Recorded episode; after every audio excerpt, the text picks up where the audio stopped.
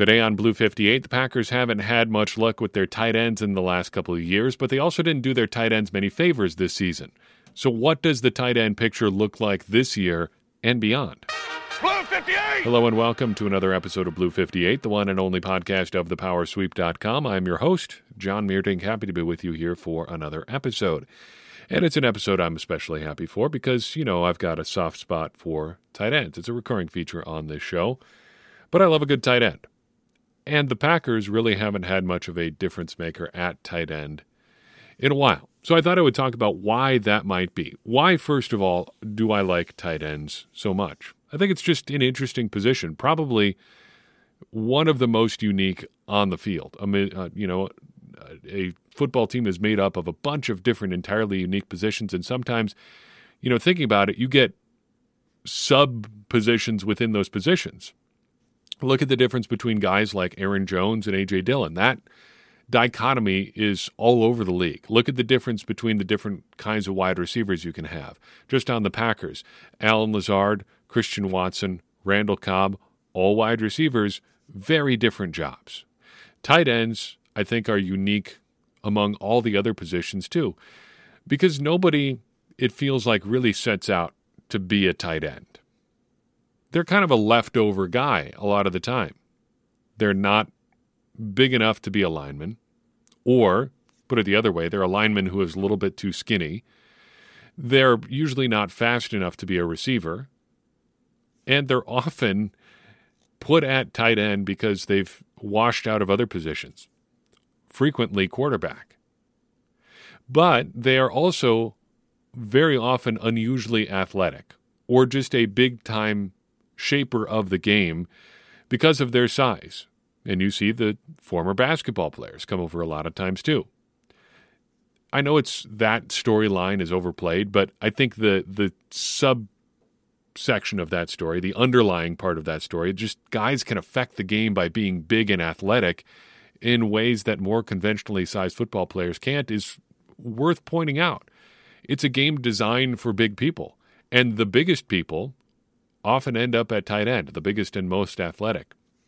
The 2018 preseason, my wife and I went to a game at Lambeau Field. She had never been there before. We had an opportunity. We were in Wisconsin.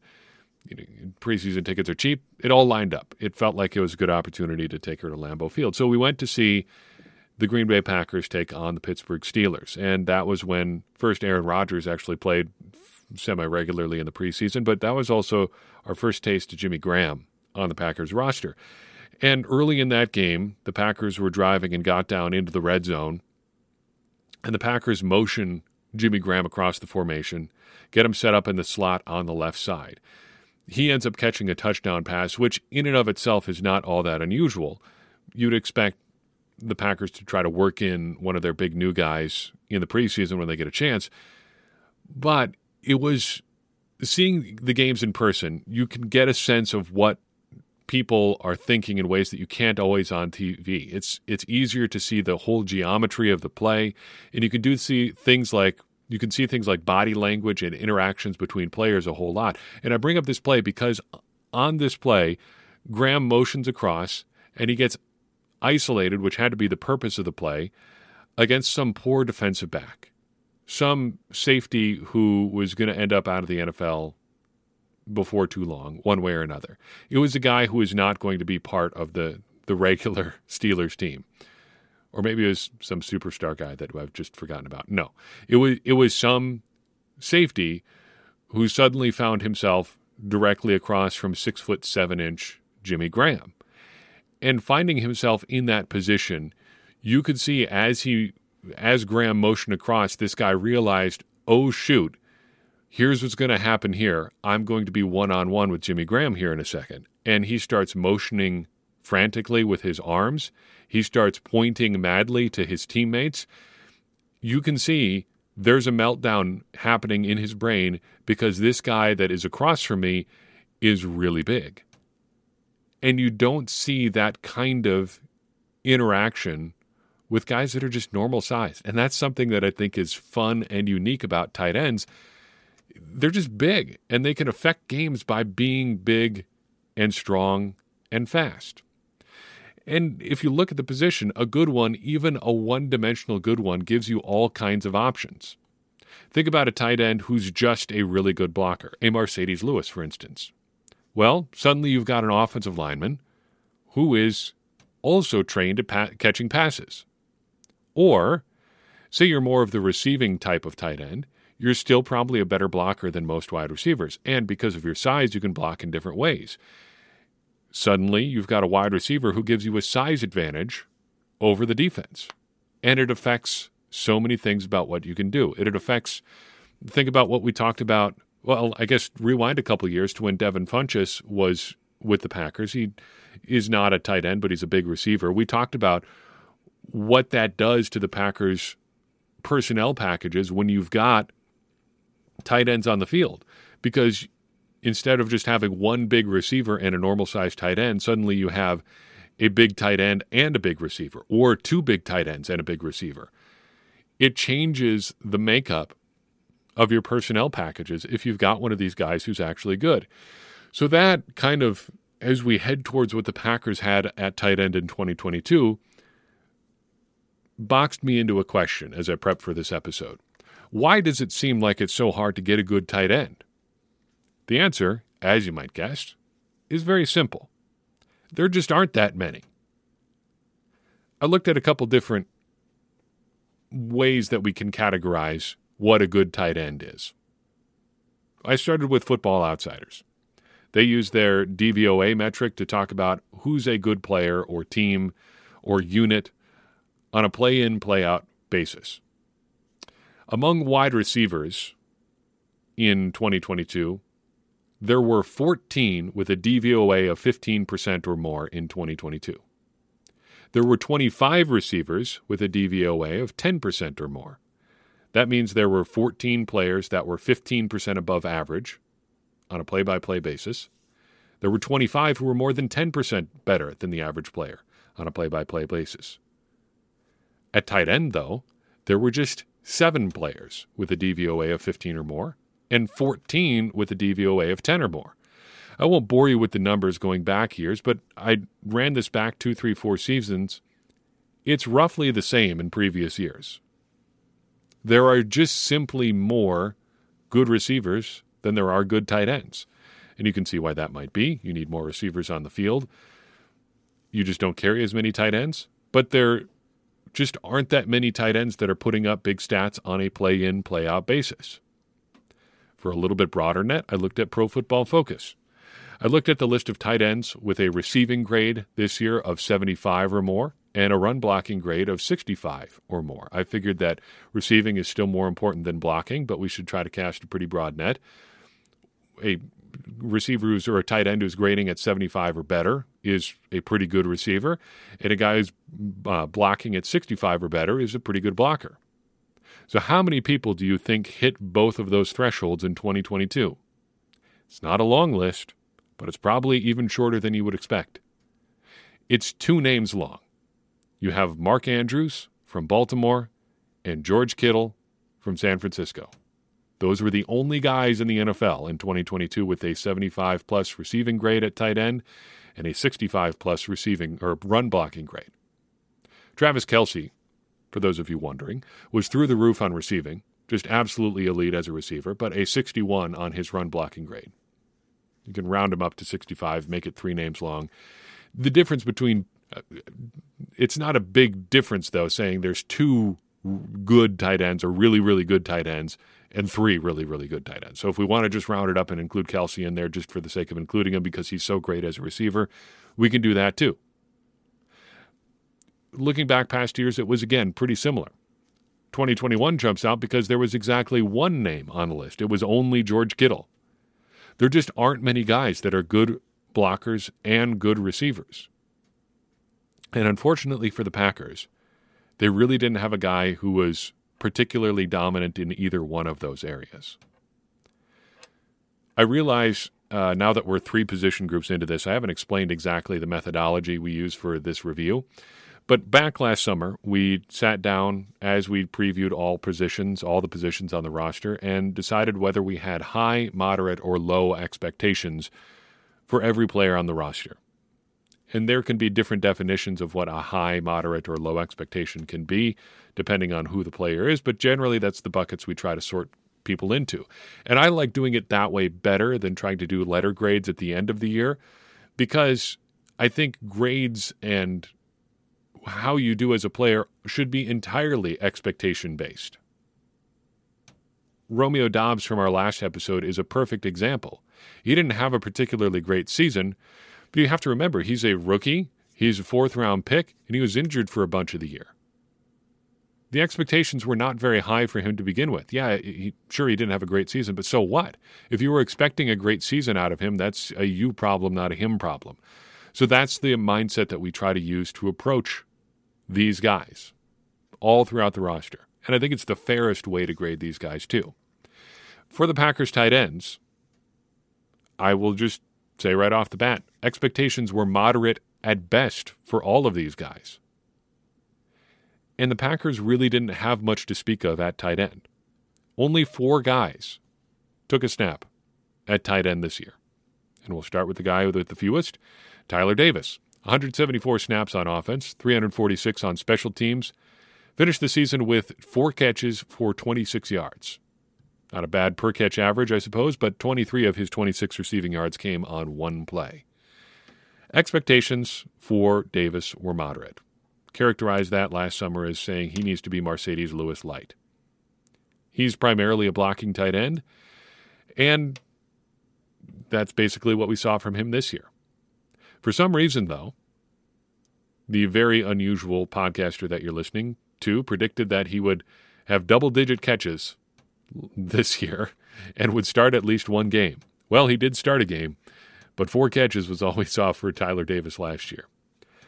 So, did he meet our expectations? He ended up being a lot more of a special teams mainstay than I think I, I would have anticipated. 300 plus special teams is not uh, special team snaps is nothing to sneeze at. Obviously, pretty reliable there if they're putting him out there that much. I thought he would be a bigger part of the offense, just given what they tried to do with him at times last year. But basically, he was a cameo player on offense. You'd see him now and then out there, and that was about it. Never a big target, caused the caused at least one interception that I can think of uh, off the top of my head this year. I think it may have been in the in the first Detroit game.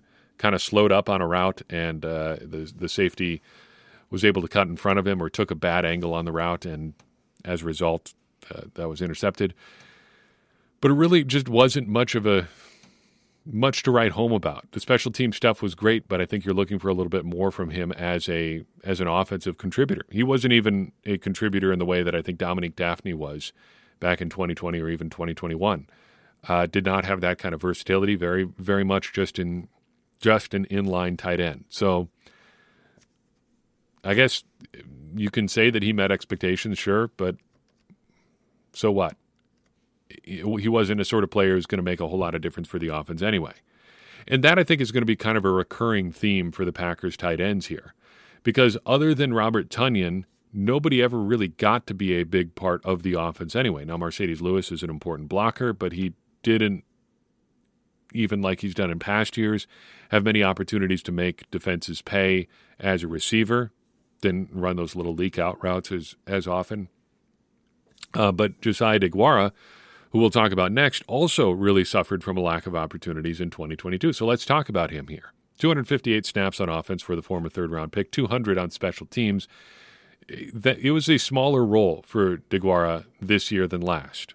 Uh, he played 367 snaps on offense in 2021.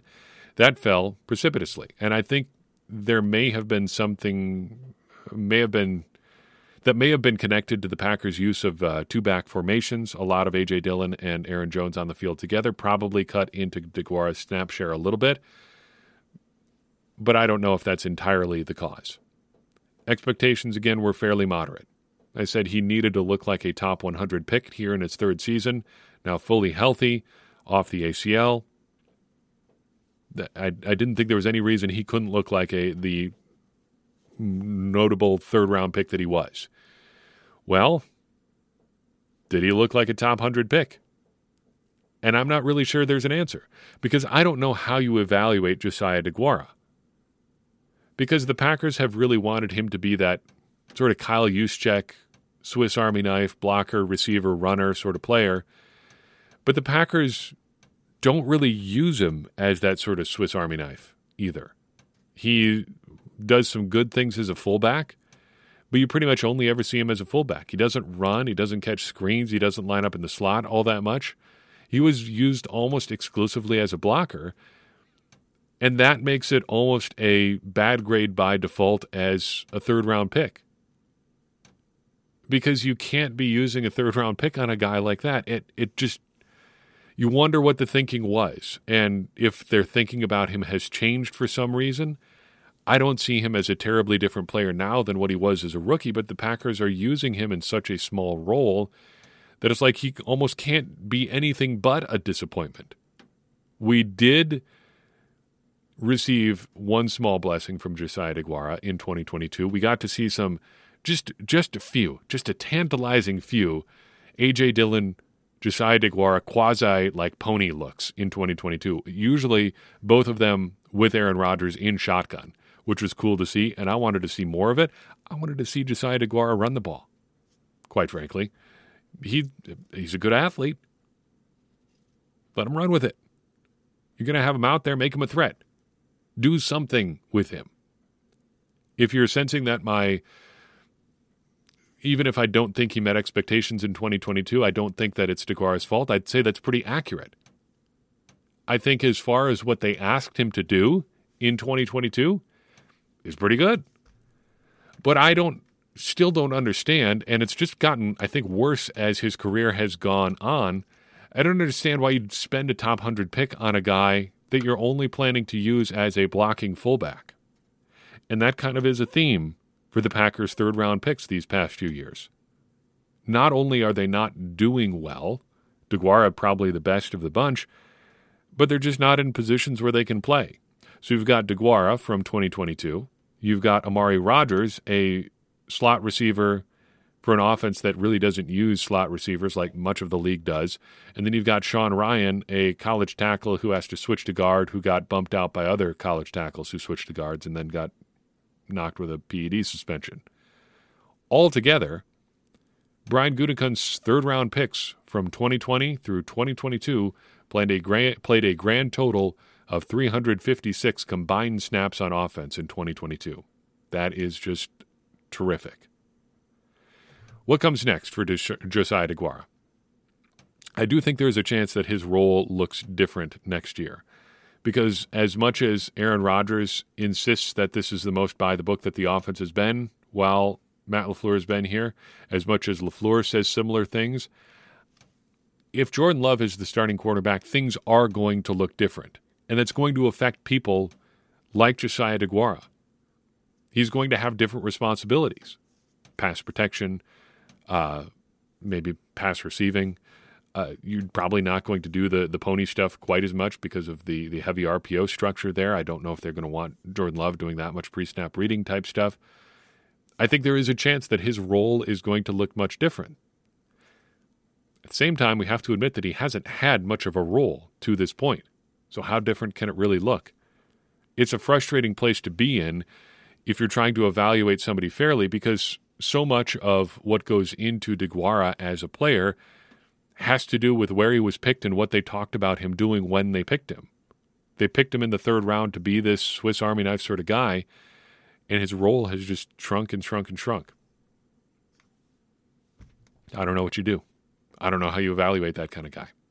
Marcedes Lewis is next on our list. He played 451 snaps on offense, 200 on special teams, finished the season with six catches for 66 yards and a couple of touchdowns. Modern expectations for Lewis, like we said for everybody else, how, how could they really be anything else? Lewis is at the stage in his career and basically has been since he arrived in Green Bay back in 2018 that you know what you're getting. And if you have expectations that are higher and lower than that, again, that's a you problem, I think. I predicted for some reason that he would have between 15 and 23 catches. So if you're scoring at home, that is two tight ends who have never been much of a receiving threat that I thought were going to get double digit catches at least this year. Why, summer of 2022, John? Did you think that? I don't know. I also predicted he would play all 17 games. Not very far out on the limb there. He managed to do it, so we got one for two. Evaluating his season is pretty easy. Eyeball wise, I thought he looked pretty much just as good as he always has. Grade wise, it was his lowest greatest season since he started playing actual snaps in Green Bay as a run blocker. That's his worst run blocking grade since 2018. He did have a lower grade technically in 2018, but he only played 116 snaps that year. I can say, I think we can say that since he started being a regular part of the Packers offense, this is his worst run blocking season. His pass or run blocking grade was 66.6 this year, according to Pro Football Focus, which is down from 73.6 last year. But we do need to point out that that grade is still fourth best among tight ends with more than 200 blocking snaps. So, as far as tight ends go, Lewis still an elite run blocker. As far as next year goes, if it was just about him, I would love to have him back. However, as you may have heard, there are some other decisions that are going to affect people like Marcedes Lewis going on here with the Packers. He did sign a four year, $8 million contract prior to the 2021 season, but 23 and 24 are void years. And according to overthecap.com, he's already going to count more than $500,000 against the cap in 2023 and 2024 as a result of those void years. And I believe that is unavoidable. So I don't know if they'll really be interested in taking on more Marcedes Lewis in addition to that. We'll see. Um, I would wouldn't mind having him back. I think there's no reason to to think his play is is really going to be all that different again, dropping to the the run blocking grade he was at is not ideal, but still, it's it's great for a tight end and certainly better than anybody else the Packers had on the roster at the position. Speaking of, the only other tight end who took snaps for the Packers in 2022 was Robert Tonyan. 591 snaps on offense, three on special teams, finishes the year with 53 catches for 470 yards and two touchdowns. And if this doesn't serve as the perfect description for how his season went. Tonyan had a career high in catches and a career low in yards per catch. Expectations were moderate because of the torn ACL in 2021. I didn't think he would be back until uh, to full strength until late in the season. I didn't even think he'd be on the roster actually until to start the year. I predicted he'd start on the physically unable to perform list, and because of a stint on that list, I thought he would finish the season with fewer than 35 catches. But since he beat the timeline on both of those predictions, we ended up with, with two pretty solid incomplete predictions there, or not incomplete, incorrect positions or predictions there. And I feel pretty good about being incorrect on those because it, it served the Packers pretty well. However, I don't know what to make of his 2022 season. He had the catches. He was a part of the offense. He got 70 targets. His catch rate was good. He looked like he could beat defenses at times, but it seems like the Packers were using him really strangely in 2022.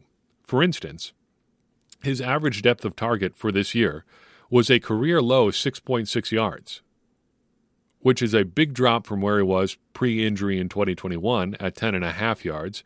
And it's even down from where he was in 2020 when he had the strange explosion of touchdowns that year. He was at 8.4 yards average depth of target there. So were they just having him serve as a check down guy pretty exclusively? Was he just there to be the safety valve in case things didn't work out with the the young and inexperienced and kind of weird wide receiving corps the Packers had going on? I haven't looked at enough film to know. But it seems like that's what the stats kind of point to. Because other than that, his 2022 statistically, like catch rate, like what he did after the catch, was basically the same as 2020. He took snaps in the same spots, he did about the same amount of blocking. Again, he had the career high in catches, he had the career high in targets. They were just, it seems like using him so strangely that his numbers looked really, really weird and kind of bad.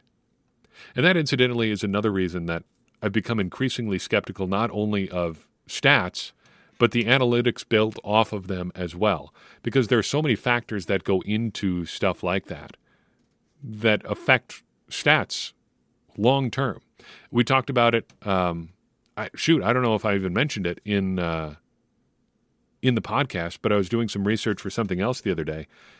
Uh, if Christian Watson catches the the touchdown pass or the, the pass on the Packers' first offensive snap in week one, Aaron Rodgers' passer rating jumps by more than a point for the entire year.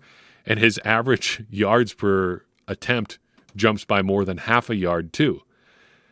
A couple more plays like that, you know, drop touchdowns, uh, tip balls that turn into interceptions, and you've got an entirely different statistical picture for Aaron Rodgers for 2022.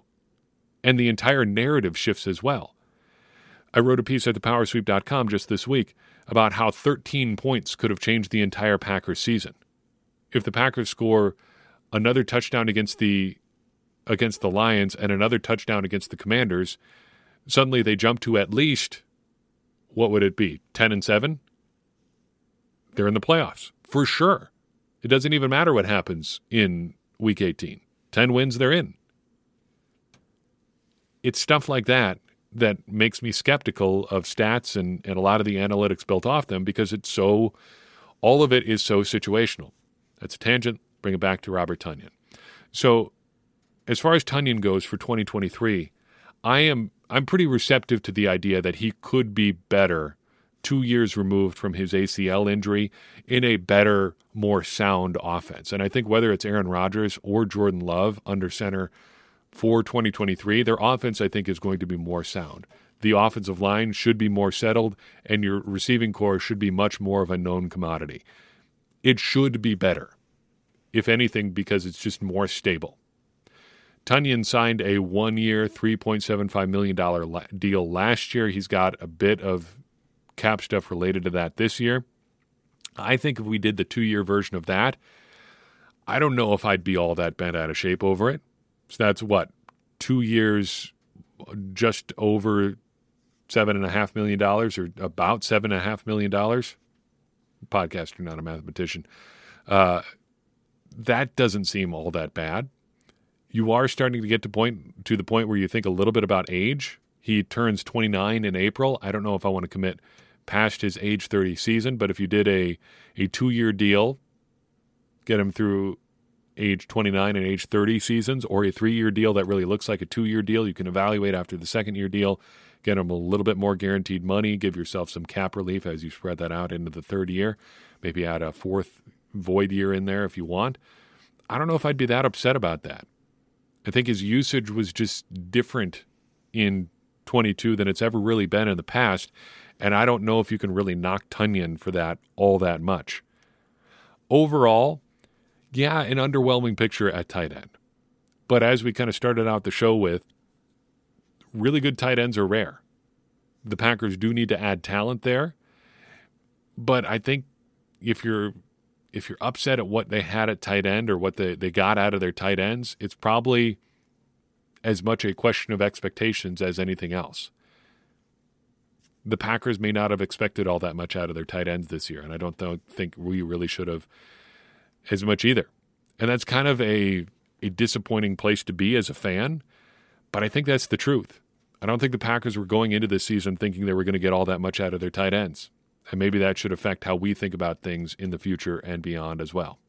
So I've got for you in this episode of Blue 58.